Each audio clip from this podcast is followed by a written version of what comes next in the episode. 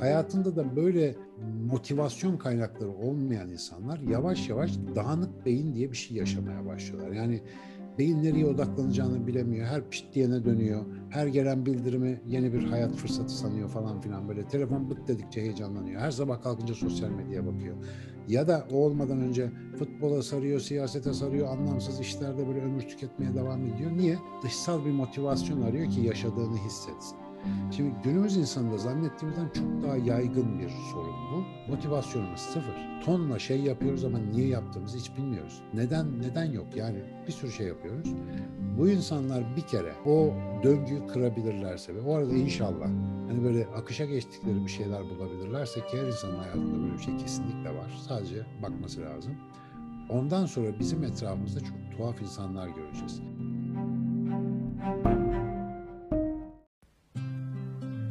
Ben Niler Türk. Ben Amber Erin Özgül ve burası Lokal Hareket. Bilinçli birer tüketici olma yolunda bize ışık tutan yerli düşünce liderlerini, kültür gözlemcilerini, hikaye anlatıcılarını, üreticileri, yaratıcıları, kreatif beyinleri, genç girişimcileri, bilim insanlarını, uzmanları, şifacıları, toplumsal fayda sağlayanları ve her şeyden öte kişisel keşif yolculuğunda olanları bir araya getiriyoruz deneyimlerden hikayeleşen sohbetleri başlatmak için buradayız. Çünkü bir soru bile kendi dünyamızın farkındalığını ve algısını dönüştürmeye yeter. Hadi lokal hareket başlasın. Herkese merhaba. Bugünkü konuğumuz çok sevdiğimiz, yakından takip ettiğimiz sinir bilim uzmanı ve yazar Profesör Doktor Sinan Canan. Hoş geldiniz. Herkese sorduğumuz fix bir sorumuz var. Bunu da sormadan geçemeyeceğiz. Nerede doğdunuz? Nerelisiniz? Hangi şehirde ve nasıl bir kültürde yetiştiniz? Bizimle paylaşabilir misiniz? E, elimden geldiğince önce geçmişi hatırlamakla ilgili bir şey söyleyeyim. Biz zaten geçmiş hiç olduğu gibi hatırlayamıyoruz. Yaşadıklarımız, işte zihnimizde biriktirdiklerimiz ve bugünkü değerlerimize göre geçmişi hatırlamaya çalıştığımız her zaman yeni bir şeyler uyduruyoruz. Dolayısıyla bu söylediklerim tamamen benim penceremden tekrar yapılandırılmış anılar olacak. Bir o kısmın altını çizeyim. Yani tarafsız bir CV vermek aslında mümkün değil. Ama e, nesnel olarak dünyanın anlaştığı bilgiler doğrultusunda 1972 yılının karlı bir Mart günü Ankara'da doğmuşum. E, Gülhane Askeri Tıp Akademisi'nde babam o zamanlar yedek subay olduğu için e, öyle dünyaya gelmişim. O yüzden doğumumla ilgili kayıtlarım askeri kütükte falan da olunca bayağı sağlamdır. Doğum saatimize kadar belli. Ee, Ankara 1970'lerde işte bütün Türkiye'nin geçtiği durumlardan bir başkent olarak geçen bir yer ve bizde benim ilk doğduğum yer daha ziyade böyle çalışan kesimin, orta sınıf ailelerin yaşadığı Aydınlık Evler diye bir semt. İlk sanıyorum dört yılımı falan orada geçirmişiz. Böyle çok bölük pörçük hatırladığım zamanlar. Ondan sonra da daha işte çocukluk çağında biraz ilkokul zamanlarında Ankara'nın Etlik işte Keçiören Etlik bandındaki semtine taşınmıştı bizimkiler. Onu artık hatırlıyorum ilkokula başladığım dönem. Orada büyüdüm. Şimdi bu iki bölge yani Aydınlık Evler ve Keçiören kabaca birbirine benzeyen yerlerdir ama yine kültürü çok farklı. E, tabii ki ilk yetiştiğim yerde daha ziyade beni ailemin kültürel ortamı ilgilendirirken çocukluk döneminde dış ortamın kültürel hali çok e, etkilemiş gözüküyor. Özellikle de o hani etlikte büyüdüğüm dönemlerdeki ilk çocukluk döneminde işte bu terör hadiselerinin çok yoğun olduğu işte 70'lerin sonları 80'lerin başları ihtilallerin falan olduğu bir dönem olunca ben aslında biraz ihtilal çocuğuyum. Çünkü ilk hatırladığım anlardan bir tanesi evimizin yanındaki kahvede her ekmek almaya bilmem ne işte sakız almaya sokağa çıktığımda birilerinin beni çevirip sağcı mısın solcu musun diye sorması. Yani 7 yaşında bir çocuğa bu soruyu sormak o zamanlar normaldi. Öyle bir e, minvalde büyüyorsunuz. Ve daha sonra da galiba etkili olan şeylerden bir tanesi evimden uzak bir okula Kızılay'da ee, Ankara Kızılay semti Ankara'nın biraz da merkezi böyle de sosyoekonomik olarak daha yüksek bir e, semtidir. Orada bir okula başlamam oldu. Orada tabii farklı bir sosyal çevreyle tanışıyorsunuz ve o büyüme sırasında sanıyorum benim bu farklı sosyal ortam filikliğim yani devamlı böyle farklı farklı ortamlara girip çıkmam sanıyorum hayatımın bu ilk zamanlarıyla ilgili. Bu arada bu soyu sayesinde bunu ilk defa düşündüm. Yani e, daha önce aklıma gelmemişti. Çok fazla ortam değiştirmişim ben ve bu tabii birçok avantajı olmakla beraber belki hayatımda varsa en önemli dezavantajlardan biri Ankara'da büyümektir bizzat. Çünkü Ankara bayağı bürokratik bir şehirdir. Hali tavrı diğer birçok yerden farklıdır. E, devletleşmiş bir şehirdir. Sokaklarda bile devleti görebilirsiniz. Yani öyle bir yapıdır ve hala biraz öyle. Her ne kadar globalleşsek de Özal sonrası bir şeyler bayağı bir değişse de bazı şeyler değişmiyor. Ee, ben Ankara'da büyümenin nasıl bir şey olduğunu İstanbul'a yerleştikten sonra anladım. Yani burada gerçekten e, farklı bir dünya var, farklı insanlar var. Ama Ankara'nın da şöyle bir avantajının e, özellikle çok faydasını gördüğümü söylemeliyim.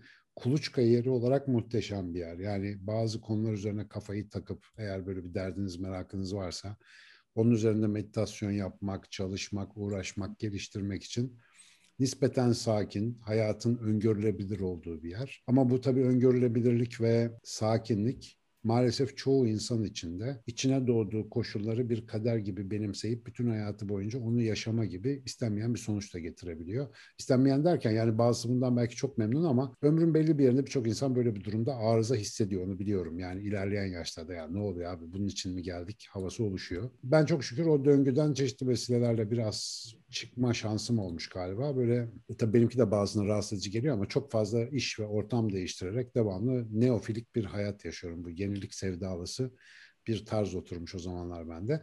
E bu arada hani yetişme ortamı deyince hiçbir zaman tabii ailemi özellikle de rahmetli dedemi anmadan geçemem. Yani kendisi beni formatlayıcılardan en önde gelenlerden birisidir e, okumayı, devamlı merak etmeyi, işte ha babam tuhaf sorular sormayı muhtemelen ondan öğrendim. Yani kendisi bir bilimle falan uğraşmazdı. Böyle çok dini okumalar yapan biriydi ama okumanın çok havalı bir şey olduğunu onda gördüm. Çünkü dünyanın dertleri bir tek onu germiyordu. E, kitaplarının başına oturunca e, dünyadan tamamen kopuyordu. Ben de o cennetten istediğim için onun gibi olmak istedim ve hala da okumadığım zaman kendimi suçlu hisseder.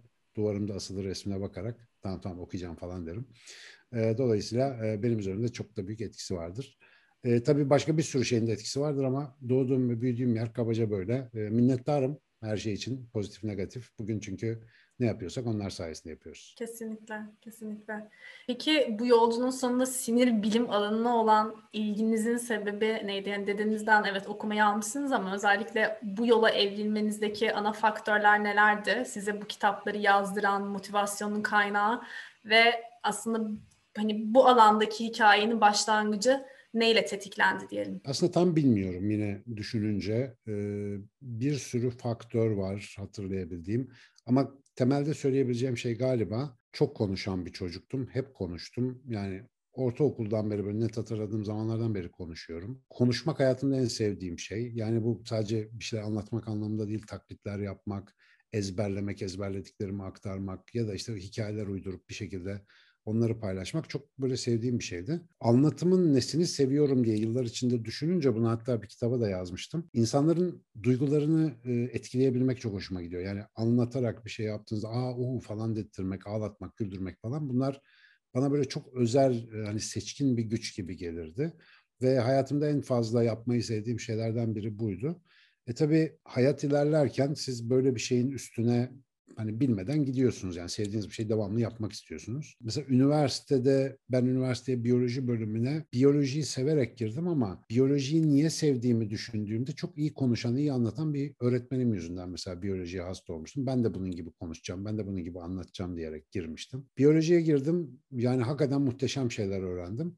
Ama biyoloji mezunu standart bir insan olmak çok şey yapmadı beni yani açmadı. Biyologluk yapmak hiç heyecan vermedi bana. Ama öte yandan işte babam kuyumcu olduğu için eğer mezun olduğum üniversiteyle ilgili bir iş bulmazsam kuyumcu olma riskim vardı ki bu dünyada benim için büyük bir kabus demekti. Yani benim hiç yapabileceğim bir şey değil. E, dolayısıyla tamamen enteresan bir şekilde bir tıp fakültesinde asistanlık gibi bir teklif, daha doğrusu bir imkan olduğunu öğrendim. Asistanlık nasıl bir şeydir, akademisyenlik nasıl bir şeydir diye ilk defa o zamanlar öğrenmeye başladım ki konuşulan bir yermiş. Olur dedim. Ya bir şekilde oraya girdim ve hasbel kadar ilk başladığımda elime tutuşturulan hayvan civciv oldu ve dediler ki bunun beyninde çalışacaksın. Ve ben zaten üniversitede bakıyorum işte biraz da kader her şey. E, hala şurada bir çekmecemde o üniversitede tuttuğum notlarım duruyor. Böyle nörobilimle ilgili, sinir sistemiyle, beyinle ilgili notlarımı adeta inci gibi tutmuşum. O kadar böyle özenle yazmışım ki onları. Demek seviyorum da bir taraftan. Beyin de verince elime e, o zamanki hocalarım. Vay dedim olur. Biz oradan bir başladık. Laboratuvarda sinir sistemi üzerine çalışmaya başlamak. Bir, özellikle 1990'lı yıllarda çok havalı bir şeydi. Çünkü sinir biliminin devrimler geçirdiği bir zamandı. Yani ders kitaplarının falan değiştiği bir dönemde. Hatta bizim yaptığımız bazı çalışmalar da o ders kitaplarındaki bilgilerin artık geçersiz olduğunu göstermeye yaradı. Bu açıdan da çok hızlı havaya giriyorsunuz zaten böyle bir devrime yardım ve yataklık edince. Efendim e, arkasından da tabii kaçınılmaz bir şekilde işte bir sürü hayvan beyniyle çalıştım ben. Yani civcivler, koyunlar, inekler, yarasalar, atlar, sokak köpekleri, kediler, her türlü laboratuvar hayvanı aklınıza ne gelirse. Hatta bir dönem yurt dışında maymunlar falan da vardı. E şimdi bu kadar çok beyin ve davranış ilişkisini çalışınca kaçınılmaz olarak ya bir dakika bende de beyin var, bende bu olay nasıl oluyor kafasına geliyorsunuz. Zaten bütün tıp fakültesindeki o çalışmaların amacı insandaki bazı durumları anlamak, hastalıkları e, çözümlemek. Sonra işte doktora döneminin sonuna doğru bana bir aydınlanma geldi. Dedim ki yani bu benim işime yaradığı gibi herkesin de işine yarar. Burada öğrendiğimiz şeyleri herkesin bilmesi lazım falan gibi.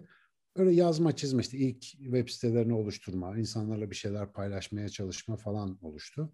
Ve o o kadar şanslı e, şeylerle karşılaştım ki oldu. Mesela internet diye bir şey ben varken icat edildi. Yani kullanıma girdi. Ben mesela okulda okurken hiçbir öyle şansımız yoktu ne cep telefonu ne internet ama ben doktorayı bitirirken artık internet ayrılmaz bir parçamızdı. Ve ben işte internet yayıncılığına falan başladım. İnsanlara yazarak bir şey anlatabilmeyi o zaman keşfettim. Çok hoşuma gitti çünkü geri bildirimler geliyor, bir atraksiyon oluyor, ha babam bir şeyler soruluyor, yeni bir şey öğrenmen gerekiyor falan. Ben bu işi bir 3-5 sene çok feci kaptırdım.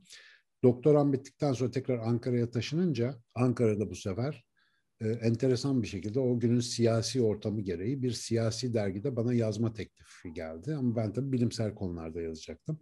Ve uzunca bir süre orada bilimsel konularla yazılar yazdım. Toplam 8 yıl o dergide yazdım. Son 4 yıl falan genel yayın yönetmenliğini de yaptım. Siyasi bir derginin bu arada altını çiziyorum özellikle. Hatta bir dönem siyasi yazılar falan da yazmaya başladım gaza gelip. Ee, ama sonra bir gün fark ettim ki siyasi konularda yazdığım yazıların 3 ay sonra hiçbir kıymet harbiyesi kalmıyor. Yani siyaset dediğin şey kolonya gibi uçup gidiyor. Ama bilimsel konularda yazdığım yazılar e, eskimiyor. Onlar hatta gittikçe değer kazanıyor. Sonra bu yazıları aldım, bir araya getirdim, tekrar baştan düzenledim ve işte o zaman ilk kitabım ortaya çıktı. Fraktal Düşünceler diye bir isim koymuştum o kitaba. 2007 yılında o kitabı yayınladım. Benim için büyük heyecandı tabii. Bu arada yayınladım derken kendimiz bastık yani o derginin ait olduğu yayın evi kendimiz bastık. 2000-3000 tane basıp öyle sağa sola dağıttık yani. Öyle çok bir kitap çıkarttım denemez. Ama o tadı bir kere aldım yani ve ondan sonra da konuşmalar başladı artık sağda solda. Bu işte yazdıklarımı, toparladıklarımı anlatma hikayesi. Onu da aşırı sevdim. Görüleceği üzere çelem durmuyor. Yani o günden beri aynen böyle bir meslek hastalığı olarak devam ediyor. Ve 2013 yılında Ankara'da işte bir bilimsel anlatı grubu kurduk Enbeyin diye. Bütün Türkiye'deki üniversiteleri falan gezip böyle eğlenceli bir şekilde beyin anlatıyorduk. O da çok hoşuma gitti. Milletin de çok hoşuna gitti. Derken bu iş büyüdü büyüdü. En son İstanbul'da bir yayın evi dedi ki senin şu Fraktal Düşünceler kitabını baştan basalım. Ee, ama işte kader o ilk isteyen yayın evi basamadı. Sonra benim şu andaki yayın evim bir şekilde bu kitabı aldı. Fraktal Düşüncelerin ismini tabii kitabı bayağı bir değiştirerek e, şey yaptık. Kimsenin bilemeyeceği şeyler. Ve 2015 yılında İstanbul'da kimsenin bilemeyeceği şeyler yayınlandı. Ben de o sırada yavaş yavaş İstanbul'a taşınma hazırlıkları yapıyorum. Derken kitap çok enteresan bir ilgi gördü. Yavaş ama sürekli bir ilgi gördü. Ben bu kadar e, hani okunacağını tahmin etmiyordum. Tabii bu arada işte medyaya çıkmalar, anlatmalar derken hepsi birbirini destekleyince bir süre sonra Şimdi beni şöyle tanıtıyorlar. Bana çok garip geliyor. Sinir bilim alanındaki çalışmalarıyla tanınan Sinan Canan aramızda. Tövbe deyin diyorum ya. Benim öyle çok çalışmam falan filan yok. Ben sadece çok fazla çalışma takip ediyorum. Tamam kendim de bir şeyler çalıştım ama esas işim bu bilgileri herkese aktarmaya çalışmak. Yani burada bir tercümanlık görevi yapıyorum aslında. Bana bir şey denmesi gerekiyorsa bilim anlatıcısı demek kafi. Tabii bilim anlatıcısı olmak için de hem çok takip etmeniz hem de o işi bağlamından çıkarmadan yanlış olmayacak bir şekilde basitleştirip aktarmanız lazım. Ama benim dünyada en sevdiğim işlerden birisi şimdi de İstanbul'da Açık Bey'in çatısı altında gittikçe büyüyen çılgın bir ekiple bu işi her kanaldan yani e, işitsel, görsel ya da fiziksel ortamlarda e, her türlü anlatmaya çalışıyoruz. Ve bir muhteşem bir şey daha oldu. Onu da artık zikredebilirim. Bir seneden fazla geçti üstünden. Covid-19 diye acayip bir şey yaşadık biz. Bütün dünya olarak. Mesela Covid-19 bana bambaşka dünyaların kapısını açtı. Evet daha önce yaptığım hiçbir şeyi yapamaz hale geldim. Her şey durdu ama yeni bir sürü şey yapmayı öğrendim. Şu anda muhtemelen bu sizinle bu programı kaydetmek için kullandığımız bu ortamı bile Covid sayesinde öğrendim ve şimdi daha beter hiç çenem durmuyor. Sabah akşam her gün bir yerlerde konuşuyorum. Çok şükür daha ne isterim? Hani sorsalar bir daha gelsen ne yaparsın? Ben gene aynı şeyi yapardım. Nasıl yani. Valla böyle belki çok zor bir iş bu arada. Yani o söylediğiniz şey var ya büyük aslında o kadim bilgileri özümseyip gerçekten filtreden geçirip en basit haliyle aktarabilmek işte o zaman zaten genius başlıyor ve onu ya da ben de yok o genius ama yok aa seven arkadaşlar seven neler yapmaz işin sırrı bu işte seven doğru. adama hiçbir şey zor gelmiyor şimdi dışarıdan baksan mühendisliğini yapmak zor gibi gelebilir ama gerçekten böyle enteresan işler yapan tiplere nasıl yapıyorsun diye sorduğumda onlar da bilmiyor nasıl yaptığını yani bu mesela insanlara enteresan geliyorsa bir katkı gibi geliyorsa benim tabiatıma uygun olduğu içindir. Yani beni böyle yapmışlar. Yapacak bir şey yok. Ben mesela başka bir şey yapsam son derece lanet ve mutsuz bir adam olma ihtimalim çok yüksekti. Ama şimdi bu işi yaptığımdan daha az nalet bir adamım. Yani daha az zarar veriyorum. Sanıyorum faydam daha fazla. İşte insanlara da zaten en çok anlatmaya çalıştığım şey bu. Kendini bulursan hiçbir şey yapmana gerek kalmadan faydalı olmaya başlarsın. Yani çünkü zaten neysen onu yaşayacaksın. Bu kadar basit hayat aslında. Biz hep olmadığımız bir şeyi daha iyi olmak için zorluyoruz hayatı. Bu da beni üzüyor. Hani ciddi bir insan kaynağı katliamı var ortalıkta. Bu çarpık algıdan dolayı düzelteceğiz inşallah bakalım. Evet gerçekten insanın şifresini gerçek anlamda çözmüş biri örneği olarak oturuyorsunuz Aman karşımızda. Hani Çalışıyoruz göre. üzerinde. O sebeple zaten bizim bu çok hani üzerinde durduğumuz sizin de dediğiniz gibi işte bilinçli tüketici olma ya da işte bunu e, bilgileri doğru şekilde alma, bunları kullanma halinde de fark ettiğimiz şey aslında hani bir yandan atalarımıza kıyasla en çok bilgiye sahip olduğumuz bir çağda yaşıyoruz. En hızlı ulaşabildiğimiz, en fazla hani bilginin bize doğru akabildiği bir çağ. Ama bir o kadar da hani hala şeyi çok anlayamadık. Bu bilgileri nasıl sorgulayacağız, nasıl filtreleyeceğiz. Ee, Gittikçe ve... de zorlaşıyor. Bu arada evet, bu bahsettiğimiz mesele en zoru. Zorlaşıyor. O yüzden hani onu direkt size yöneltelim bu kafamızdaki soruyu dedik. Sizin hep zaten konuşmalarınızda söylediğiniz bu bildiğim tek şey hiçbir şey bilmediğimdir. Yani gel, gelen en kadim insanlık tarihinin bilgilerinden biri. Hani bunu hepimiz çok net öğreniyoruz ama hani o bilgiyi sadece bilmek ayrı deneyimledikçe öğreniyoruz ya bunu deneyimleme kısmında hala bir çuvallama halindeyiz. Hiçbir şey bilmediğimizi bilmeyip bildiklerimizi kanıtlamaya çalışma halindeyiz ama öğrenmek istiyorum. Bunu nasıl yapacağım diyen kişilere sizin önerebileceğiniz fark edebiliriz? O anda hani ben aslında çok cahilce bir şeyin peşindeyim. Bunu nasıl farkına varalım? Nasıl sorgulayalım? Böyle bir önerileriniz olur mu? Valla e, olur ama kısaltmaya çalışacağım önerileri.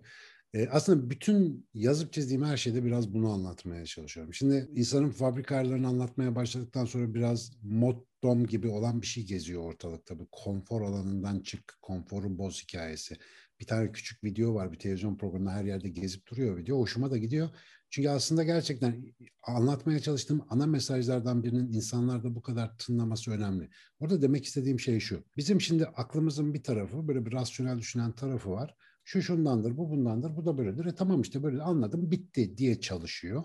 Ve bu anladım bitti yani bu mesele benim için çözülmüştür diyen taraf yargıyı koyduğu anda bize böyle bir ödül hali geliyor. İçsel bir rahatlama. Oh baba bunu da biliyorum, bunu da biliyorum. Şimdi hayatta belirsizlik ve bilinemezlik hali bizi bu yüzden çok fazla strese sokuyor. İnsan aklı, insan zihni elindeki bütün verileri anlamlı bir neden sonuç zincirine koymak ve hatta bununla bir de mümkünse ileriyi öngörmek istiyor. Bunu yapabildiği zaman kendi rahat hissediyor ama yapamadığı zaman böyle sürekli bir şeyler batıyor. Devamlı bir rahatsızlık hissediyor.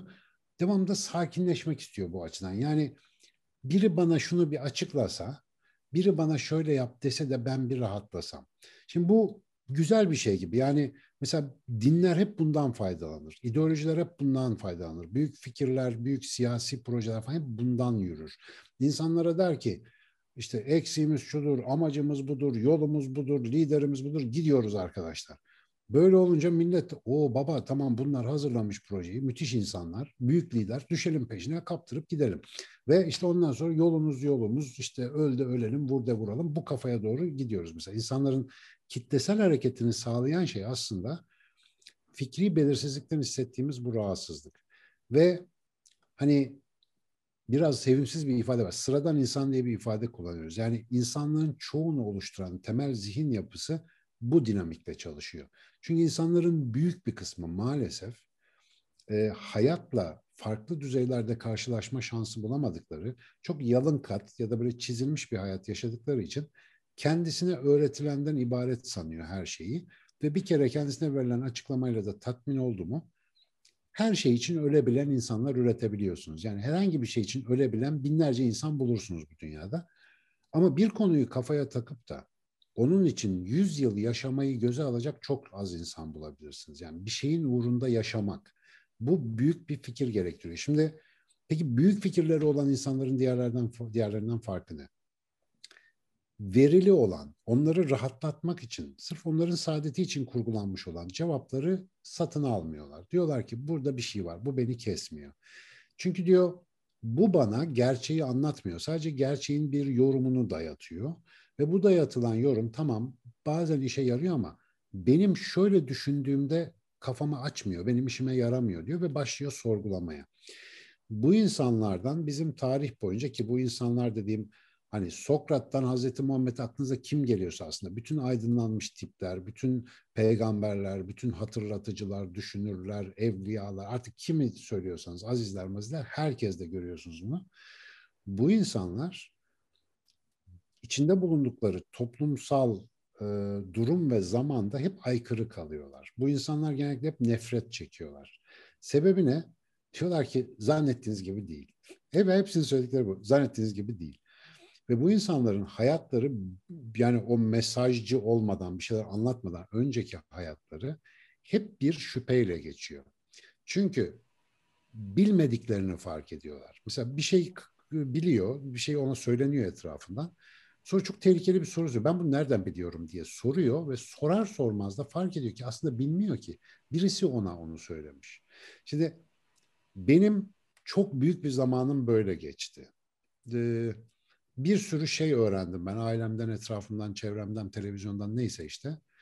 Ve çok net bilgilerim vardı ve çenem de iyi çalıştığı için bu bilgileri çok insana kabul ettirebiliyordum. Ama günün birinde bir gün e, yani çok acayip bir takım olaylar ona burada girmeyeyim sonucunda yani laboratuvarda olan bir şey aslında. Oturup kendi başıma düşünüyorum. Aga dedim sen bu kadar cengaver gibi konuşuyorsun da nereden biliyorsun dedim bunu. Ve dehşetle fark ettim. Belki o zamana kadar onlarca insanı razı ettiğim fikri aslında ben de bilmiyormuşum. Yani tamamen bir slogandan ibaretmiş benim için. O zaman işte bir hikaye başladı. Bu bir hastalık haline geldi.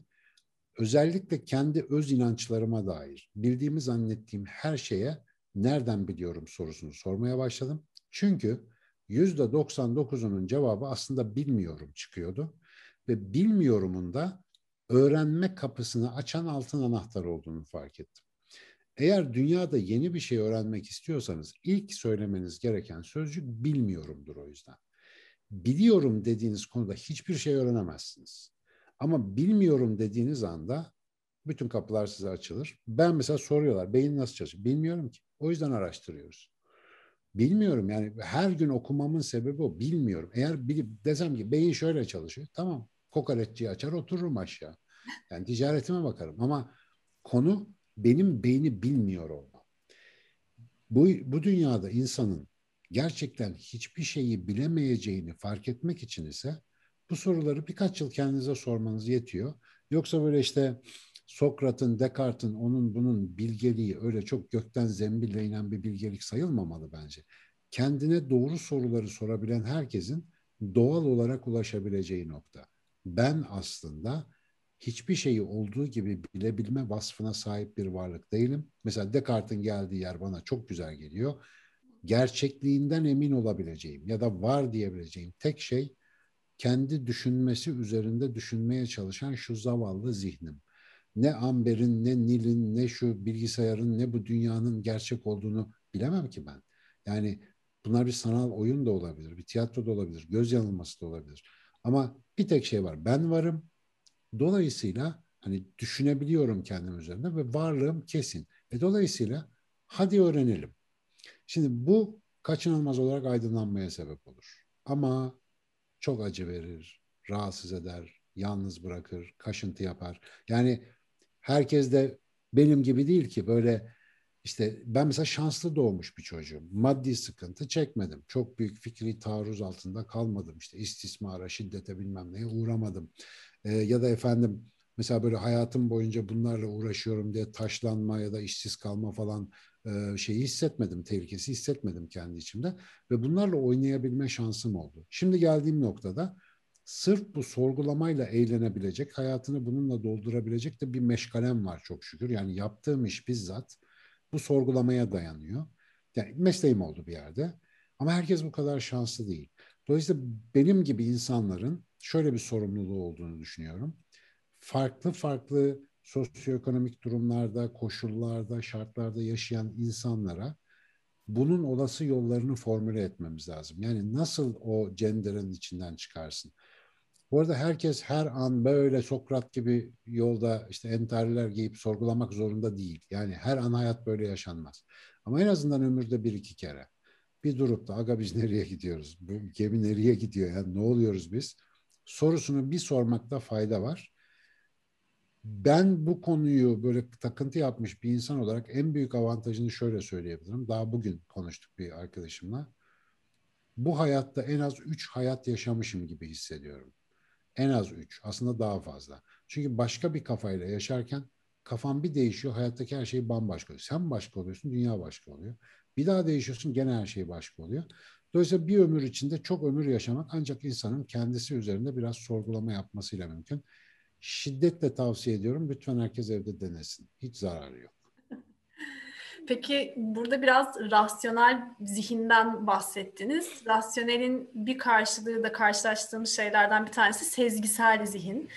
Bunu şöyle bir şeye bağlasak hani mantık evliliği ve aşk evliliği terimlerini sık sık duyuyoruz. Bunu rasyonel ve sezgisel zihine bağlamak mümkün müdür? Öyle gibi söyleniyor zaten. Yani ya duygularını değil işte mantığını kullan diyen de öyle demek istiyor. Ya bunlar aşk evli yaptı, bunlar mantık evli yaptı falan gibi ifade. Ama aslında bunlar da çok hani gerek duyguyu, gerek mantığı, gerek rasyonel akıl dediğimiz şeyi çok doğru tarif edemeyen ya da örneklendiremeyen şeyler.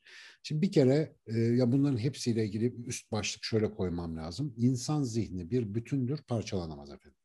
Yani bu biraz milli bir söylem gibi oldu ama e, zihne dair her şey yani akıl, fikir, duygu, sezgi, dürtü ne arıyorsanız bunların hepsi aslında bir bütünlüklü ruhsal aygıtın parçaları.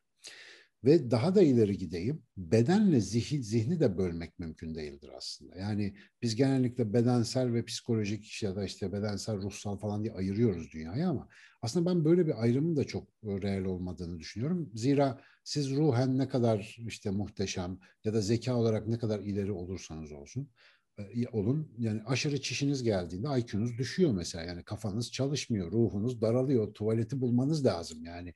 Bir şekilde o bedenin sinyali ya da aşırı açlıkta yahut sağlam bir kebabı gömdükten sonra değil mi o kafa çalışmaz kendini kaybedersin. Yani illa olumsuzluk hallerini düşünmeyin. Biz mesela yani Mersin'de söylemesi ayıp bir künefeciye gitmiştik benim cahiliye dönemlerimde. O zaman künefe falan da çok yiyorduk. Ya böyle 7-8 arkadaş ortaya bir künefe getirdiler. Yemin ediyorum künefe bitti. Herkes LSD almış gibi başka bir alemde. Yani o biraz önce entelektüel tartıştığımız, coştuğumuz, boyut kapılarını zorladığımız arkadaşlar abi ayran daha içsek mi modunda kaldılar. Şimdi zihin, ruh, beden hepsi böyle bir bütün ve bu zihinsel fakültelerimiz de aslında ayrı değil. Ama biz bunları niye ayırıyoruz? Anlaması ve anlatması kolay olduğu için. Yani pedagojik amaçlarla ayırıyoruz. Bunları bir bütün halinde deneyimleyen insanın şöyle bir görevi olmalı diye düşünüyorum. Parçaları kabaca anladıktan sonra içsel deneyimdeki o bütünlüğü bir orkestradan müzik dinler gibi dinlemek. Yani bütün bunlar tamam obua var, işte kontrbas var, timpani var, o var, bu var da işte keman var. Bunlar totalde ne diyor, ne yapıyor? Bunu anlama bilgeliği gelişirse bu sistemler işe yarar. Şimdi akıl ve mantık insan gibi zayıf ve çıplak bir canlıda aşırı gelişmiştir. Çünkü tabiatı değiştirmeden hayatta kalması mümkün olmayan bir canlıdan bahsediyoruz. Yani default varlığıyla hayatını sürdüremiyor. En azından elbise yapacak, taş balta yapacak, bir şey yapacak ya da bugün bilgisayar yapacak, roket yapacak. Dolayısıyla bu lineer e, akıl yürütme sistemi böyle teknik işlerde çok iyidir. Fakat biz bu teknik kısmı o kadar sevmişiz ki bütün medeniyeti üzerine inşa etmişiz. Löngürt diye kendimizi onunla inşa ettiğimiz iş, eğitim, aile, vırt zırt, sosyal sistemlerin içerisine hapsetmişiz. Ve bu sistemin içerisinde duygunun dinamizmine, sezginin yaratıcılığına pek yer kalmamış. Yani çünkü her şeyin makine gibi işlemek zorunda. İşleyebilmesi için öngörülebilir olması lazım. Öngörülebilir olması için algoritmik olması lazım. Algoritmik olması için basit ve tekrar edilebilir olması lazım. Ama insan öyle bir varlık değil ki. Yani insan günü gününe uymayan bir varlık. Bırak hepimizin parmak izinin farklı olmasını bir günümüz bir günümüze uymuyor. Ve dolayısıyla bu işte bu dönemde yaşadığımız benim insanın fabrika ayarları diye devamlı anlatmaya çalıştım. Uyumsuzluğun temel kaynağı bu akla fazla yüklenmiş, rasyonaya fazla yüklenmiş bir medeniyet içerisindeyiz. Ama bunun içinde mesela e, yaratıcı böyle işler yapan sanatçılar, manatçılar bir şeyler var. Bunlar da bir taraftan hoşumuza gidiyor. E, böyle marjinal tipler mesela e, diyelim bir genç öyle marjinallik yapsa ceza veriyoruz ama bir sanatçı marjinallik yaptığı zaman ona bir ödül veriyoruz. Diyoruz ki çok güzel bir şey yaptın. Yani yerinde ve zamanında marjinallik falan diye de bir takım kavramlar kendinden ortaya çıkıyor. Halbuki en güzel bunu anlamanın yolu bu akıl mantık ya da sezgi dürtü ya da o duygular. Tabiatta ne işe yarıyordu buna bakmak lazım. Çok kısaca söyleyeyim. Akıl mantık dediğim gibi teknik sorunları çözmemizi, taş balta yapmamızı sağlıyordu. Duygularımız aklımızın baş edemeyeceği kadar karmaşık konularda bize bilgi veriyordu. Mesela birçok araştırıcı şu anda tabiattaki bitkilerden nasıl besleneceğimizi öğrenmemizin akli değil duygusal sistemimiz aracılığıyla mümkün olduğunu savunuyor. Duygusal olarak o bitkinin bize hoş gelip gelmediğine dair bir duygusal deneyim oluşturup gidip o mesela meyveden atalarımız tadıyordu mesela. Ya da bir tanesinin böyle tipi hoşuna gitmiyordu. Onu itiyordu pek ona yanaşmıyordu. Ve bitkilerle insanlar mesela milyonlarca yıl böyle birlikte evrildiler o duygusal dünyayla. Sezgi ise yaşamda biriktirdiğiniz deneyimsel bilgi sayesinde sizin e, o yavaş akli hesaplamanıza e, ihtiyaç bırakmayacak e, bir hızda acil ihtiyacınız olduğu durumlarda size bilgiler veren bir sistem. Mesela bir insanla tanışıyorsunuz ya bunun tipi bir sorunlu geldi bana ya bu, bu, bu hoşuma gitmedi diyorsunuz. Şimdi bu sezgisel bir şey. Aynı zamanda duygular da buna eşlik ediyor. Olumsuz bir şeyler hissediyorsunuz yanılıyor da olabilirsiniz ama eğer yeterince çok insan görmüşseniz, yani bununla yeterince zaman geçirmişseniz, beyin devrelerimiz öyle bir hale dönüşüyor ki artık bir insanı birkaç saniye görünce, hele o insanı bir şeyler hakkında konuşturunca bunda bir sorun var. Ya da ya bunu sevdim ben bunu eve götüreyim falan oluyorsunuz. Öyle bir albenisi oluşuyor bazılarının. Bu sistem yeterince veriyle eğitildiğinde size bilgelik dediğimiz bir şey sağlıyor. Sezgisel sistem bilgeliğin kaynağıdır. Mesela bilgeliği biz hep bilgiyle elde etmeye çalışıyoruz. Hayır. Sezgiseldir bilgelik. Bilgiyle e, inşa edilir. Bilgi aldıkça, deneyim kazandıkça olur. Fakat bilgeliğin ortaya çıkışı bu, bu e, emergent dedikleri bir kavram var. Yani zuhur ediverir. Böyle beklemen, beklenmeyen bir anda zort diye ortaya çıkar. E, fizikte böyle fenomen çok olduğu gibi ruhsal dünyamızda da, zihinsel dünyamızda da böyle fenomenler çoktur. çoktur bilgelik olabilmesi için sezginin zamanında beslenmiş olması gerekiyor. İşte mesela uzun süre esnaflık yapan insanların insan sarrafı olması değil mi? Ya da işte eğitmenlerin, öğretmenlerin bir çocuğu bakar bakmaz bundan adam olur mu olmaz mı? Tabii hepsinin değil bazılarının tanıyabiliyor olması. Yahut efendim müzisyensinizdir, böyle bir sürü müzik aletinde yıllarca zaman geçirmişsinizdir elinize alıp çalmadan duvarda asılı gördüğünüz bir enstrümanın iyi mi kötü mü olduğunu tak diye anlayıverirsiniz. Bir sanat tarihçisi bir heykelin işte sahte mi değil mi olduğunu küt diye bir bakışta anlayabilir. Sen yıl, aylarca kimyasal analiz yapar onun doğruluğunu tutturamazsın falan filan gibi. Dolayısıyla bu sistemlerin hepsini topladığımızda hızlı sorunlar çözmesi gereken, teknik problemleri olan, birbirine ve dünyaya işte bağlanması, çeşitli hikayelerle inanması, e, işte efendim duygusal bağlılıklar geliştirmesi gereken sevmesi sevilmesi iktiza eden, başka türlü hayatta kalamayacak olan, aynı zamanda karnı doymayan, öleceğini bilen, devamlı endişe içinde olan bir canlının çoklu zihinsel repertuarının sadece parçaları bunlar. Rasyonel akıl bir yere kadar. Aklımızın çözemeyeceği bir sürü problem var ama hayal gücüne, duygulara sığmayacak hiçbir problem yaşamamıştır insanoğlu. Ve bütün büyük bilimsel fikirlerin ki bilim aklın zaferi olarak kabul edilir bütün bilimi böyle zıplatan büyük teorilere bakarsanız hepsi sezgisel ve sanatsal karakterdedir ilk başta. Yani e, şeyin Newton'un çekim yasası tamamen bir sanatsal imajinasyondur. Hakeza Einstein'ın relativitesi. Asansörde düşen bir insanın asansörün içerisinde ağırlıksız olacağına dair sanatsal bir e, epifanisiyle alakalıdır. Her şey yani kuantum fiziğindeki kuantalar bile böyle sezgilerle oluşur ve bilim tarihi bunlarla doludur. O yüzden teknik laboratuvarda sabah akşam mık mık mık çalışan adamdan büyük teori çıkmaz ben size söyleyeyim. Yani bilim öyle çalışmaz. Bilim öyle ilerler ama bilimin sıçramaları sezgisel ve sanatsal düşünceye bağlı. O yüzden sanat olmadan bilim de olmaz diye hemen yani burada şey toplumsal mesajı vereyim şey diyebilir miyiz? Aslında orada büyük bir data havuzu var. O data havuzunu doldurabilmek için aslında deneyimlerini dönüştürmen lazım. Yani ve bu içeride bir sistem var. Sürekli data istiyor. Yani diyor ki sen yaşa diyor. Yaşa deneyimle ben öğreniyorum. Sen merak etme diyor. Ve arka planda o kendi ustalaşma sürecini devam ettiriyor. Ve bir yer geliyor. Bir kritik karar anında siz bir şey hissediyorsunuz. Öyle değil. Böyle olması lazım. Ve işte mesela burada liderlik başlıyor. Burada önderlik başlıyor. Burada e, sınırları yıkan yeni bir fikir ortaya çıkıyor. Burada çözümsüz bir sorunun yeni çözümü ortaya çıkıyor ya da burada kendiniz olmakla ilgili bir cesaret adımı ortaya çıkıyor falan.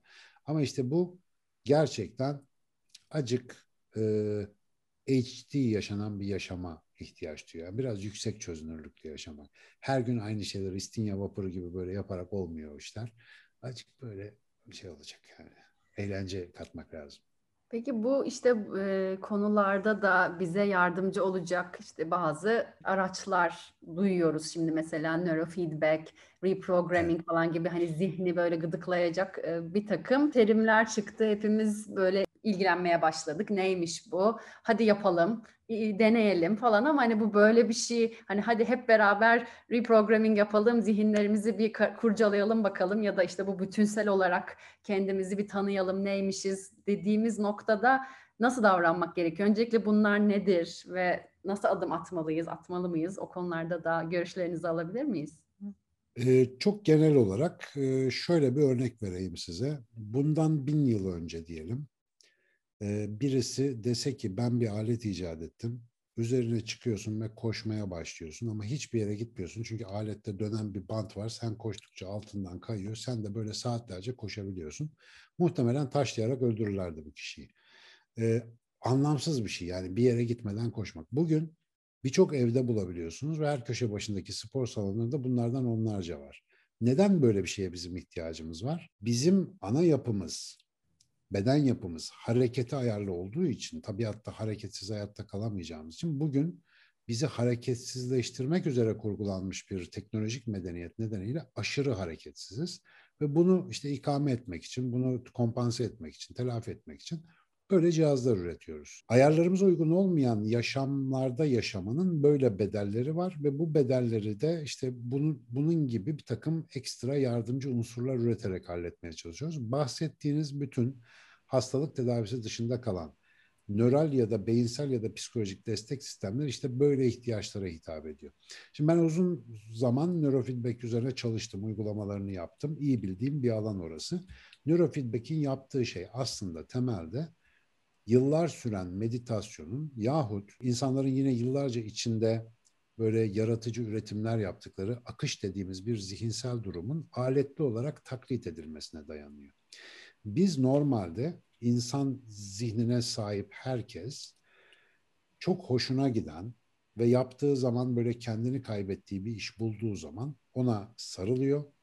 Saatlerce, günlerce, aylarca, yıllarca onu yapıyor ve yaptıkça da bu konuda ustalaşıyor. Ustalaşırken de dert, gam, kasavet ne varsa yavaş yavaş o insanı terk ediyor. Mesela seri halde yaratıcı yahut efendim böyle e, işte rekortmen sporcular gibi devam ilerlemeye dönük takıntılı, tutkulu çalışan insanlarda sıradan insanlarda olan birçok sorunu göremiyorsunuz. Yani onlar başka bir rotada gidiyorlar ve kafaları başka. Çünkü beyinleri o kadar yaptıkları işe angaje ki, ruhsal dünyaları o kadar motive olmuş durumda ki dünyadaki diğer sorunlar onlar için küçük geliyor. Böyle bir şeyiniz olmadığı zaman yani yürüyüş bandını, koşu bandını hatırlayın ne zaman yapıyorduk? Hareket edecek yeri olmayan kendine koşu bandı yapıyordu. hayatında da böyle motivasyon kaynakları olmayan insanlar yavaş yavaş dağınık beyin diye bir şey yaşamaya başlıyorlar. Yani beyin nereye odaklanacağını bilemiyor. Her pişt diyene dönüyor. Her gelen bildirimi yeni bir hayat fırsatı sanıyor falan filan böyle. Telefon bık dedikçe heyecanlanıyor. Her sabah kalkınca sosyal medyaya bakıyor. Ya da o olmadan önce futbola sarıyor, siyasete sarıyor, anlamsız işlerde böyle ömür tüketmeye devam ediyor. Niye? Dışsal bir motivasyon arıyor ki yaşadığını hissetsin. Şimdi günümüz insanında zannettiğimizden çok daha yaygın bir sorun bu. Mesela nörofeedback aslında ekran üzerinden kişilerin kaydettiğiniz beyin dalgalarından aldığınız bir görüntüyle o kişiye geri bildirdiğiniz bir ödül mekanizmasına dayanıyor. Mesela oyun oynatıyorsunuz kişiye. Kafasında elektrotlar var. Böyle beyin dalgaları kaydediliyor. Oyun özel bir oyun. Gelen beyin dalgasına göre size puan veriyor.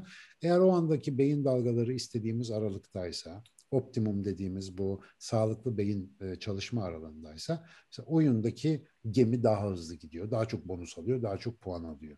Ama dikkat dağılırsa, beyin dalgaları düşerse gemi yavaşlıyor, ekran kararıyor, bir şeyler oluyor. Beyin diyor ki ya deminki durum iyiydi. Yani demin iyiydi. Neydi o? İşte şöyle yapıyorduk. O tarafa geçin. Beyin adeta böyle çalışan bir kas gibi devamlı o iyi olduğu hale doğru ödül ceza sistemine iteklenmeye çalışıyor. Beyne hiçbir şey vermenize gerek kalmadan duyular aracılığıyla yaptığınız geri bildirimle tekrarlayan seanslar boyunca çalışan bir kasın kuvvetlenmesi gibi o konsantrasyon, akış falan devrelerini kuvvetlendiriyorsunuz. Aslında mesele bu. Ama buna kimin ihtiyacı var? İşte herkesin ihtiyacı var mı? Maalesef ve maalesef çok kişinin ihtiyacı var. Ben şimdi nörofeedback'i Türkiye'de hani böyle eli yüzü düzgün bir şekilde okullarda uygulanmasını savunan birisiyim. Çünkü ben gayet normal yaşıyorum, derslerim iyi, performansım güzel, işimde başarılıyım falan diyen birçok insana nörofeedback yaptığınızda diyorlar ki oha böyle de bir hayat varmış. Yani böyle de bir şey oluyormuş. Mesela ben ilk nörofeedback'i uyguladığımda e, bir deneye gönüllü olmuştum. Yani benim yüksek lisans tezim, tez öğrencimin deneyinde ben de gönüllüydüm. 18 seans boyunca nörofeedback yapıldı bana. Ondan sonra bir gün yazı yazmaya oturdum. Her zaman yaptığım gibi ki ben iyi yazarım ama bir oturuşta işte 5-10 sayfa bir şey yazar kalkarım. 42 sayfa yazı yazdım arkadaşlar. Dedim ki ne oluyor? Ki ben kurtlu bir adamdır yani uzun süre böyle bir yerde oturamam. Peki bırakınca ee, bırakınca geriledi hı. mi? Yani o böyle tek seferlik bir şey mi? Evet 18 seans çok böyle basit bir uygulama olduğu için birkaç ay bu etki devam ediyor. Ondan sonra yavaş yavaş azalıyor. Fakat belli mesela yaklaşık benim gibi birisi için zannediyorum öyle bir koşulda en az bir 30 seans falan gerekiyor. 30-35 seans. Öyle bir şey yaparsanız ve tabii burada hemen ince bir nokta var. Diyelim ki ben yazı yazıyorum. Zaten böyle bir sevdiğim bir şey var. Ve neurofeedback e, uygulamalarımdan sonra bu işi daha yüksek performansla yapabildiğimi gördüm. Ve eğer yazarken de gerçekten akışa geçebiliyorsam artık ona ihtiyacım kalmıyor. Ben o döngüyü kırdıktan sonra o tadı almaya başladıktan sonra zaten o işte kendi kendini ödüllendiren bir sistem kuruluyor içeride. Yani sen kendi kendine nörofeedback yapıyorsun aslında. Bu birçok insana maalesef neden gerekiyor? Ben niye okullarda kurulmasını savunuyorum? Motivasyonumuz sıfır. Tonla şey yapıyoruz ama niye yaptığımızı hiç bilmiyoruz. Neden neden yok? Yani bir sürü şey yapıyoruz. Bu insanlar bir kere o döngüyü kırabilirlerse ve o arada inşallah hani böyle akışa geçtikleri bir şeyler bulabilirlerse ki her insanın hayatında böyle bir şey kesinlikle var. Sadece bakması lazım. Ondan sonra bizim etrafımızda çok tuhaf insanlar göreceğiz. Ve bu tuhaf insanlar sayesinde inşallah bu içinde bulunduğumuz tuhaf durumdan ancak çıkabileceğiz. İçinde bulunduğumuz durum olumsuz anlamda tuhaf. Ama tuhaf insanlar çok olumlu şeylerdir. Çünkü onlar tuhaflıkları berhava edip bizi daha farklı imkanlarla tanıştırırlar. Ben o yüzden bu dönemde Sadece bu arada nörofeedback'i ben bildiğim için örnek olarak verdim ama birçok nöroterapiler, birçok nöro temelli teknikler, NLP'ler, onlar bunlar bir sürü bir şeyler var. Ee, bunların hepsi aslında aynı mantıkla ortaya çıkmış şeyler. Beynini nasıl kullanacağını unutmuş insanlara bir yani jump start diyorlar ya bu arabayı vurdurarak çalıştırma var ya bunun gibi bir şey. Yani bir kendi kaynaklarını kullanarak bir daha bir, bir şans daha vermeye dayanıyor aslında. Ee, keşke nörobilim hep böyle faydalı uygulamalarıyla hayatımıza kadar girebilse. Valla ben çalışıyorum. Hatta onunla ilgili ARGE çalışmalarım var. İnsanların ceplerine girebilecek cihazlar yapmak istiyorum bu konuyla ilgili. Tabii Türkiye'de biraz yavaş ilerliyor ama e, üzerinde ilerliyoruz. Harika olur gerçekten de. Peki bu kadar insan çeşitliliğinden bahsettik. Jenerasyondan ve kuşaklardan bahsetmeden olmaz. Şu an belki de en geniş jenerasyon çeşitliliğine sahip olduğumuz bir dönemdeyiz. Evet. Kurum ve kuruluşlarda boomerlar Gen X'ler, Y'ler, Z'ler bir tane çatı altında toplandılar. Boomer kuşağı biraz önce aslında böyle ucundan bahsettik ki her dönemin kendine özgü deneyimleri var.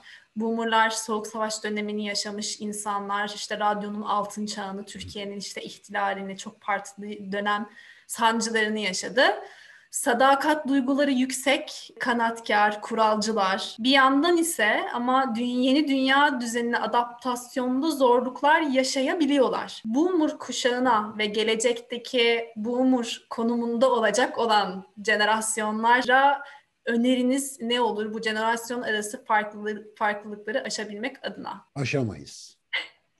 Şöyle bir sıkıntımız Bunu kabul, var. kabul ediniz. Tabii yani bükemediğin bile öpeceksin. Şimdi insan ömrüne birden fazla devrimi sığdırabildiğiniz bir dönemde yaşıyorsanız böyle sorunlar artık varsayılan sorunlardır. Şimdi benim biraz önce rahmetli dedemden bahsettim.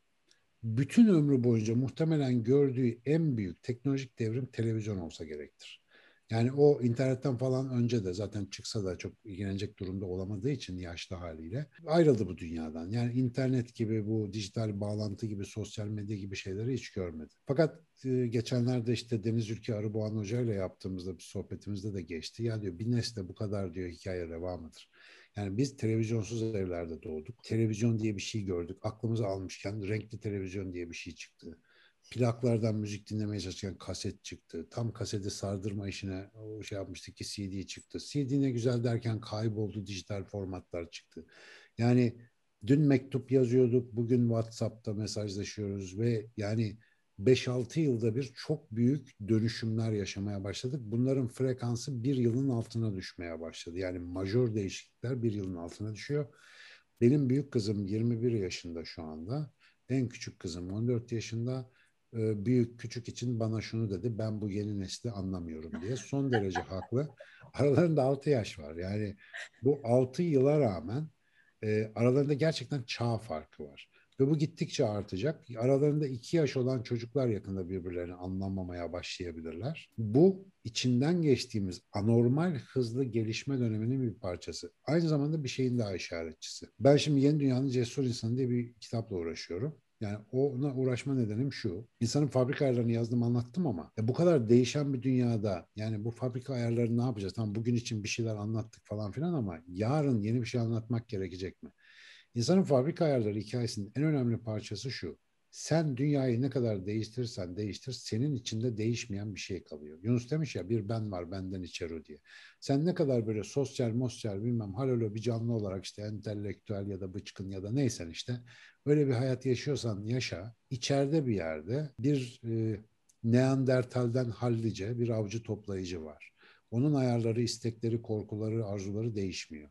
Ve o bu ayarları, bu istekleri tatmin edilmediği zaman içten içe sana bir sürü arıza çıkarmaya devam ediyor. Hangi kuşak olursak olalım bu kadar hızlı gelişen bir dönemde şu anda en önemli vazifemiz kendini gerçekten bilmek dediğimiz o süreci ta Delphi Tapınağı'nın kapısında yazan Nosete Ipsum'dan bu tarafa tekrar en önemli gündem maddesi olarak koymak. İnsanın kendisini gerçek ve çıplak haliyle tanımasının her zamankinden daha önemli olduğu bir dönemdeyiz şu anda. Çünkü tekrar ediyorum dedemin babası muhtemelen hayatında hiçbir teknolojik devrim görmeden öldü ve binlerce kuşak ondan önce böyle doğdukları dünyada öldüler. Biz yani ben daha işte 50 yaşıma henüz varmadım ama 50 yaşıma geldiğimdeki dünya benim çocukluğum için bilim kurgu filminden farksız. Başka bir şeyin içinde yaşıyorum ve bu çok daha hızlanarak devam edecek. Bütün bu tantana içerisinde insanın zihnen ve bedenen bu kadar değişime adapte olması görünürde mümkün gözükse de pratikte mümkün değil ve bize bazı reçeteler çıkarıyor. Bu yani ağır reçeteler oluyor bunların bir kısmı. Bağımlılıklar yaratıyor, sağlık sıkıntıları yaratıyor. İşte uzun uzun anlattım onları. Çaresi kendimizi ne kadar iyi tanırsak en basitinden insanın fabrika ayarları cinsinden şöyle bir formülasyonumuzu ne kadar güzel anlarsak elimizdeki teknolojiyi, imkanı, zamanı, nefesi nasıl kullanacağımızı daha iyi anlayacağız. Yani mesela insanın fabrika ayarlarını okuyan birçok arkadaşta şunu görüyorum. Ee, şöyle bir farkındalık oluşmuş. Ben bunu kitapta hiç söylemedim sanıyorum. Yani direkt geçmiyor. Ya hocam canım sıkılınca şu telefonu elime almayı bıraktım. Çünkü Yani onu bana zarar verdiğini fark ettim diyor. Çünkü ya biraz vakit geçsin diyor. Telefonu aldığın anda o telefon senin ömrünü emen bir kara deliğe dönüşüyor. Ama kafandaki soruyu Google'a sormak için alıp Google'a soruyu sorup cevabını aldıktan sonra kapatabiliyorsan sen son derece özgür bir insan olarak hayatına devam edebiliyorsun. Bu küçük modifikasyonlarla bizler bambaşka insanlara dönüşebileceğiz ve bu imkanlar bize gerçekten nimet olacak o zaman. Şimdi bu farklı jenerasyonların bir arada yaşadığı dönemde de ben hep şunu tavsiye ediyorum. Aristo bile gençlerden şikayet etmiş. Demiş ki bu gençler çok terbiyesiz falan. Aristo diyorum kaç 3000 sene önce. Adam aynı dertten muzdarip. Yani bu değişen bir şey değil. Ee, eskiler yenileri zaten böyle bir mesafeli algılarlar. Yani değişik gelir onlara aynı ortamda yaşıyor olsalar bile. Fakat bugün bu kadar farklı çağlarda büyüyen insanların bir arada yaşadığı bir dünyada olduğumuz için birbirimizden öğrenecek çok şeyimiz var. Gençler için her zaman en paha biçilmez bilgi yaşlının bilgeliğidir. Ve yaşlı için de en en güzel e, meşgale gençlerin o kendi gençliğinde hiç yaşayamadığı enteresan yaşamlarıdır. Yaşlıların gözlemek ve anlamak, gençlerin dinlemek ve anlamlandırmak için müthiş fırsatları var. Eğer bu köprü tekrar kurulabilirse, bakınız dijital dünyanın bize sattığı sahte mallardan birisi de bütün bilgiler elimizin altında istediğini öğrenebilirsin. Yalanın kuyruklusu. Böyle bir dünya yok. Sorunuz olmazsa cevap bulamazsınız. Soru ise bilgelikten gelir. Bilgelik size soru sordurtur. Bilgelikle karşılaşmak. Ondan bir şeyler alabilmek. Dolayısıyla bilge görmeden bilgiyle hayatını çizmeye çalışan her nesil hayatı yeni baştan keşfetmek zorunda kalacak ve bunda da her seferinde baltayı taşa vuracak. İnsanlık tarihinde çok gördüğümüz bir fenomen bu. Bugün bu riskin altında daha fazla e, hani tehlike altındayız. O yüzden hani yırtınırcasına kadim bilgiyi unutmayalım, toplayalım falan derken ben de aslında benden öncekilerin bilgeliğinden nasıl istifade edeceğime bir yol bulmaya çalışıyorum. İnşallah bu fikirle daha fazla insanı zehirleyebilirsek şu kadar imkanın içerisinde muhteşem hayatlar yaşamayı akıl edebilecek insanlar üretebiliriz. Aksi takdirde tamamen para kazanma amacıyla, bu kötü bir şey değil, iyi bir şey para kazanmak ama sadece para kazanma amacıyla dizayn edilmiş bir dijital teknolojinin içerisinde satılan bir mal olmaktan öteye bir varlık anlamımız kalmayacak. Ve olay gittikçe de ivmelenerek bu boyuta doğru gidiyor. X, Y, Z, işte baby boomer şu şu bu kuşakların homojen insan kitlelerini tanımladığını düşünmeyenlerdenim. Adına Z kuşağı dediğimiz insanların içinde bugün ne tipler karşıma çıkıyor? Yani bin bir türlü değişik tipi var. Fakat herkes çağının çocuğudur. Bunu unutmamak lazım. Çağları ise insanların kültürel düzeyleri belirler. Aşırı e, yozlaşmanın ya da yaşamsal derinliksizleşmenin dibe vurduğu bir zamanda yaşadığımızı düşünüyorum. Yani son derece yüzeysel hayatlar yaşıyoruz ve çok hızlı her şeyi tüketiyoruz. Ama hala bir durup o yatayda gezinmeyi bir bırakıp derine dalmaya niyetli tipler var. İşte bu tipler kendi içlerine, kendi ruhlarına doğru derinleştikçe bize oradan nice muhteşem mercanlar, inciler bir şeyler çıkarıyorlar. Onlar sayesinde bu hayat geç, yaşanmaya değer oluyor. Tek yapmamız gereken bu insanların sayısını arttırmak. Hiçbir toplum yüzde yüz aydınlanmış insanlardan oluşamaz. Zaten yani karikatürünü çizsen kimse gülmez buna. Böyle bir şey olmaz. Ama 3-5 tane 3-5 tane yetiştirebilmek için insanların tamamına bu heyecanı yaymamız lazım. O zaman herkes de işte onlardan istifade edecek. Çok uzattım çünkü burası önemli bir yer. Ee, iyi zamanlar ne derler? İşte zayıf insanları yaratır. Zayıf insanlar kötü zamanları yaratır. Kötü zamanlar güçlü insanları yaratır. Güçlü zamanlar iyi insanları yaratır. Ama işte falan filan. Yani bu döngü hep böyle devam edecek. Şu anda kötü bir zamanda iyi insanların gelişebileceğini düşünmek istiyorum. Ama insanların yaratacağı güzel zamanlarda zayıf insanları üretecek. Buna hazırlıklı olmamız lazım. Kesinlikle. Bu kadar güzel bir öğreti olamaz. Birazcık şeye de evrilmek istiyoruz. Lokal hareket olarak bu soruyu sormazsak evet. olmaz dedik. Biraz önce derinleşmekten de bahsettik. Bizim için lokal olmak demek sadece hani global olmak versus lokal olmak anlamında değil ama bireyin kendisine dönmesi de bir lokalizasyon bizim için. Bu kadar tek düze olan globalleşen dünyada lokalleşmenin bireyin hayatındaki önemi sizce nedir? Şimdi e, Covid hayatımıza girdi malumunuz bir seneyi aştık. Ben mesela hayatımda hiç e, bir araya gelemediğim insanlarla bu online meetingler sayesinde acayip muhabbet etme şansı buldum. Yani benim için rockstar olan Rupert Sheldrake bana işte birkaç ay evvel Sinan your answer is your question falan diye konuşuyordu herif. Şimdi müthiş bir imkan ama yani benim bir taraftan da biliyorum benim zihnim bu kadar bir interaksiyonu kaldırabilecek bir zihin değil. Şimdi teorik olarak bütün dünya parmağımın ucunda ama pratikte sadece karşımda birkaç kişi olabilir benim ve gerçekten sadece onlarla iletişim kurabilirim.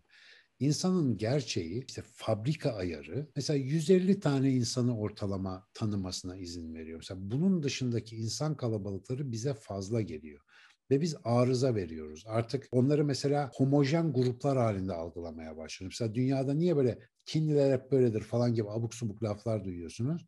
Çünkü mesela ha bütün Çinliler birbirine benzer diye bir laf var bilirsiniz. Ya bütün Çinliler birbirine ama bir tane Çinli arkadaşınız olursa bir, birkaç ay içinde fark ediyorsunuz hayır hiçbir Çinli birbirine benzemiyormuş. Çinlilerle ilgili çözünürlüğünüz düşük olduğunda onları yaftalamak çok kolay. Mesela da işte falanca insan grubu, falanca inanç grubu şuna hep böyledir. Kafamız bu kadar büyük bir küresel çeşitliliği alamadığı için biz onu etiketlemek, basitleştirmek ve modelleştirmek zorundayız. Ancak böyle algılayabiliyoruz. Ve bugünkü global dünyada bence kültürün en önemli sorunu bu. Ama sadece mesele bu entelektüel ya da kültürel durumda değil. Geçenlerde ben hiç haber seyretmem, 6 senedir falan haber izlemeyi bıraktım. Çok da memnunum, herkese tavsiye ederim. Ama kazara sabah TRT2'de bir haber gördüm. İstanbul'da bir yılda çöpe dökülen yiyecek miktarı iki buçuk milyon kamyon tutuyormuş. İki buçuk milyon kamyon dolusu gıdayı çöpe atıyoruz biz. Bunun sebebi ne? Bir kere en kafadan çatlak canlı olduğumuz için 15 milyon ferdi bir şehirde yaşatmayı bir tek biz akıl edebiliyoruz. Böyle bir eblehliği bir tek insan yapabiliyor. Ve bu 15 milyon insanın yaşadığı yere gıda sağlayabilmek için Türkiye'nin her tarafından buraya gıda tedarik etmeye çalışıyoruz. Yetmiyor. Global olarak dünyanın her yerinden buraya bir şeyler yağıyor. Ne için? Sinan Canan her markete gittiğinde hede hödö soslu fede födö'yü hemen bulabilsin diye. Ya iyi de Sinan Canan'ın bu kadar çeşitliliğe ihtiyacı var mı? Bu kadar çok her şeyi aynı anda mesela 365 gün domates yemeye ihtiyacı var mı? Açık ki yok. Çünkü eğer 365 gün domates yemeye gerçekten biyolojik ihtiyacım olsaydı domates 365 gün tabiatta üretiliyor olurdu. Domatesin yazın olmasının, benim de canımın onu yazın çekmesinin bir sebebi var. Ama artık bu sebepler önemli değil. Bütün dünya bizim, bütün kaynaklar bizim ve coşuyoruz. Şimdi Covid-19 hayatımıza girdi ve bize dedi ki buyur dünya senin. Hadi bakalım ne yapacaksın? İletişimin kesildiği yerde mesela hemen bunun arkasından büyük krizi söyleyeyim. Ben öyle müneccimlik yapmayı sevmem ama artık müneccimliği geçti. Hani bulutlar geliyor görüyoruz. Yani yağmur yağacak demek için uygun zaman İklim değişikliği en büyük kriz. Ağzımızın ortasına tokat gibi yiyeceğiz. Ve belki de Covid'den çıktık oh Bağdat Caddesi falan derken tak otur bakayım aşağı. İşte buz fırtınalarından kavurucu sıcaklara, sel baskınlarından bilmem nelere çok ciddi sorunlar yaşayacağız. O sorunlar sırasında ben nasıl bilme Afrika'nın bilmem neresinden gelen avokadom geldi mi diye markette aranacağım. Onu bir düşünmemiz lazım. Efendim Türkiye'nin ta öbür köşesinden gelen bilmem ne fıstığını o rafta bulabilecek misin? Bunu düşünmem lazım. Hatta bilmem nerelerden gelen sular hidroforlarla 37. kattaki evime çıkabiliyor mu bunu düşünmem gerekecek. Dünyanın tamamını sömüren büyük insan toplulukları İstanbul'da bunlardan bir tanesidir. Acaba hayatta kalabilecek mi bunu düşünmem lazım.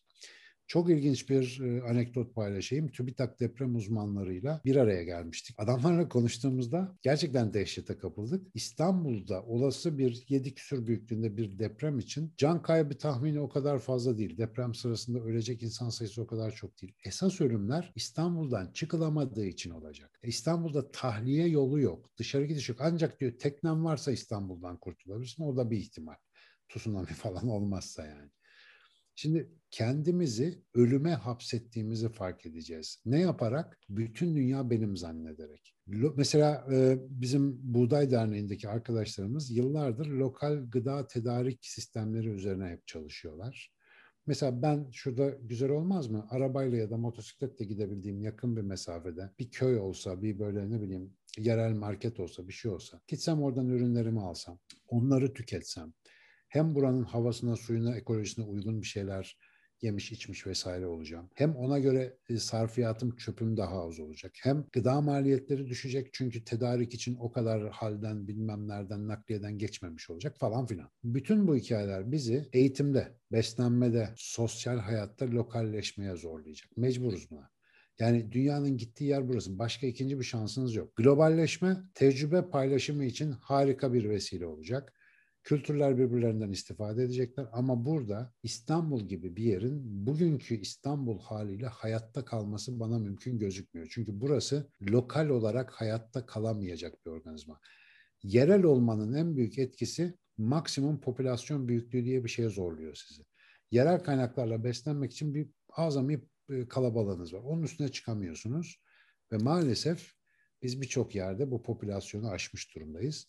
Sadece işin ekonomik kısmı böyleyken işin bir de kültürel kısmı var. Şurada Türkiye'de kaç tane farklı müzik türü, kaç tane farklı dans türü, kaç tane bilmem ne olduğunu bir hayal edin. Çok şükür hala bazılarının izleri duruyor. Dünyada hemen hemen her hafta bir dilin öldüğü bir dünyadayız. Bir dil artık son konuşanı öldüğü için ortadan kalkıyor. Ve mesela Türkiye gibi medeniyetlerin kesişme noktasında olan bir yerde global kültürün etkisiyle bütün öz değerlerini yitiriyor. Ya ben Türkiye'de doğdum büyüdüm. Ancak 20 küsur yaşımda yurt dışına çıktım. Ben Amerikan heavy metali dinliyorum ya. Ben metalciyim arkadaş. Olur mu böyle bir şey? Ama oluyor işte. Global kültür böyle içine geliyor. Yıllar sonra bozlakları keşfettim. Yıllar sonra uzun havaları, devri kebirleri, Türk musikisini keşfettim. Yıllar sonra Anadolu müziği ne demekmiş onu anladım. Ve aslında yıllar sonra heavy metalin aslında Anadolu'dan çıkması gerektiğini fark ettim. Yani köklere dönüş dediğim şey bu olsa gerek. Bu lokal kültürler ölürse insanlık ölür. Son sözüm dedim gene çok uzattım ama son valla. Biyolojinin bize verdiği en büyük ders. Bunun için e, okullarda biyolojiyi öğretmekten imtina ettiğimizi düşünüyorum. Sırf bir komplo teorisi bu. Sırf bu yüzden biyoloji anlatmıyor olabilirler bize. Biyolojiden alacağımız en büyük ders şudur. Yaşamı devam ettiren şey çeşitliliktir. Başka hiçbir şey değil. Her canlı benzersiz doğduğu için, diğer hiçbir canlıyla aynı olmadığı için koşullar ne kadar değişirse değişsin canlılık denen şey devam eder. Yani bazıları başarılı olur, bazıları başarısız ama devam eder. İnsan kültürü homojenleştikçe dış etkilere, yıkıcı etkilere daha açık hale geliyor. Ama biz ne kadar çeşitli olursak yaşamdan aldığımız e, dersle o kadar hayatta kalacağız, o kadar zenginlik üreteceğiz ve o kadar farklı fikir üretebileceğiz. Maalesef globalleşme dediğimiz şey bu çeşitliğe en büyük darbeyi vuran etkilerin başında geliyor. Umuyorum bu hatalarımızdan ders alıp yerimizin tadını çıkarırız. Çünkü bu insanın bu dünyada bir yeri olmalı ve yerel o yüzden önemli. Ürettiğiniz bu harika düşünceleri paylaştığınız pek çok kitabınız var. Özellikle bu insan fabrika ayarlarının hani üçüncü kitabı bu serinin sonu oldu ve hani bundan sonra eminiz ki sizden çok daha fazla şeyler, üretimler gelecektir diye hani biz bekliyoruz ama sizin bize böyle küçük küçük verebileceğiniz var mı acaba? Valla küçük küçük vermeyeyim direkt söyleyeyim. Ee, şu anda planda olan tabii hayatında kendi planları var bilmiyorum ama e, eğer izin verirse gelirse sistem yeni dünyanın cesur insanı şu anda bitmek üzere. Ona çalışıyorum. Bir nevi insanın fabrikaları kullanım kılavuzu gibi. Daha kısa e, özet bir kitap olmasına niyet etmiştim ama biraz uzuyor. Gene yapacak bir şey yok. Yani ne yapmak lazım onu anlatıyor. Bir sonraki ifadan sonra ima, e, insanın manevi ayarları dediğim bir çalışma var. E, kabaca e, yani temel çatısını bitirmiş gibiyim. Şimdi detaylandırmaları kaldı. Biraz onunla uğraşacağım. Arkasından bir başka kitap projem daha var. Emin değilim yayınlayıp yayınlamamaya ama okulda öğretilmeyen şeyler diye benim şeyler serisinin üçüncüsü olacak. İşte kimsenin bilemeyeceği şeyler, unutulacak şeyler ve okulda öğretilmeyen şeyler. Ve arkasından Kaos Güzeldir diye bir e, kitap e, düşünüyorum. Bu kaos teorisini biraz daha derinlemesine anlattım ve hayattaki yansımalarını e, anlatmaya çalışacağım. Belki okulda öğretilmeyen şeylerle onu birleştirebilirim emin değilim. Bakacağız duruma. E, çünkü kaosta okullarda öğretilmiyor.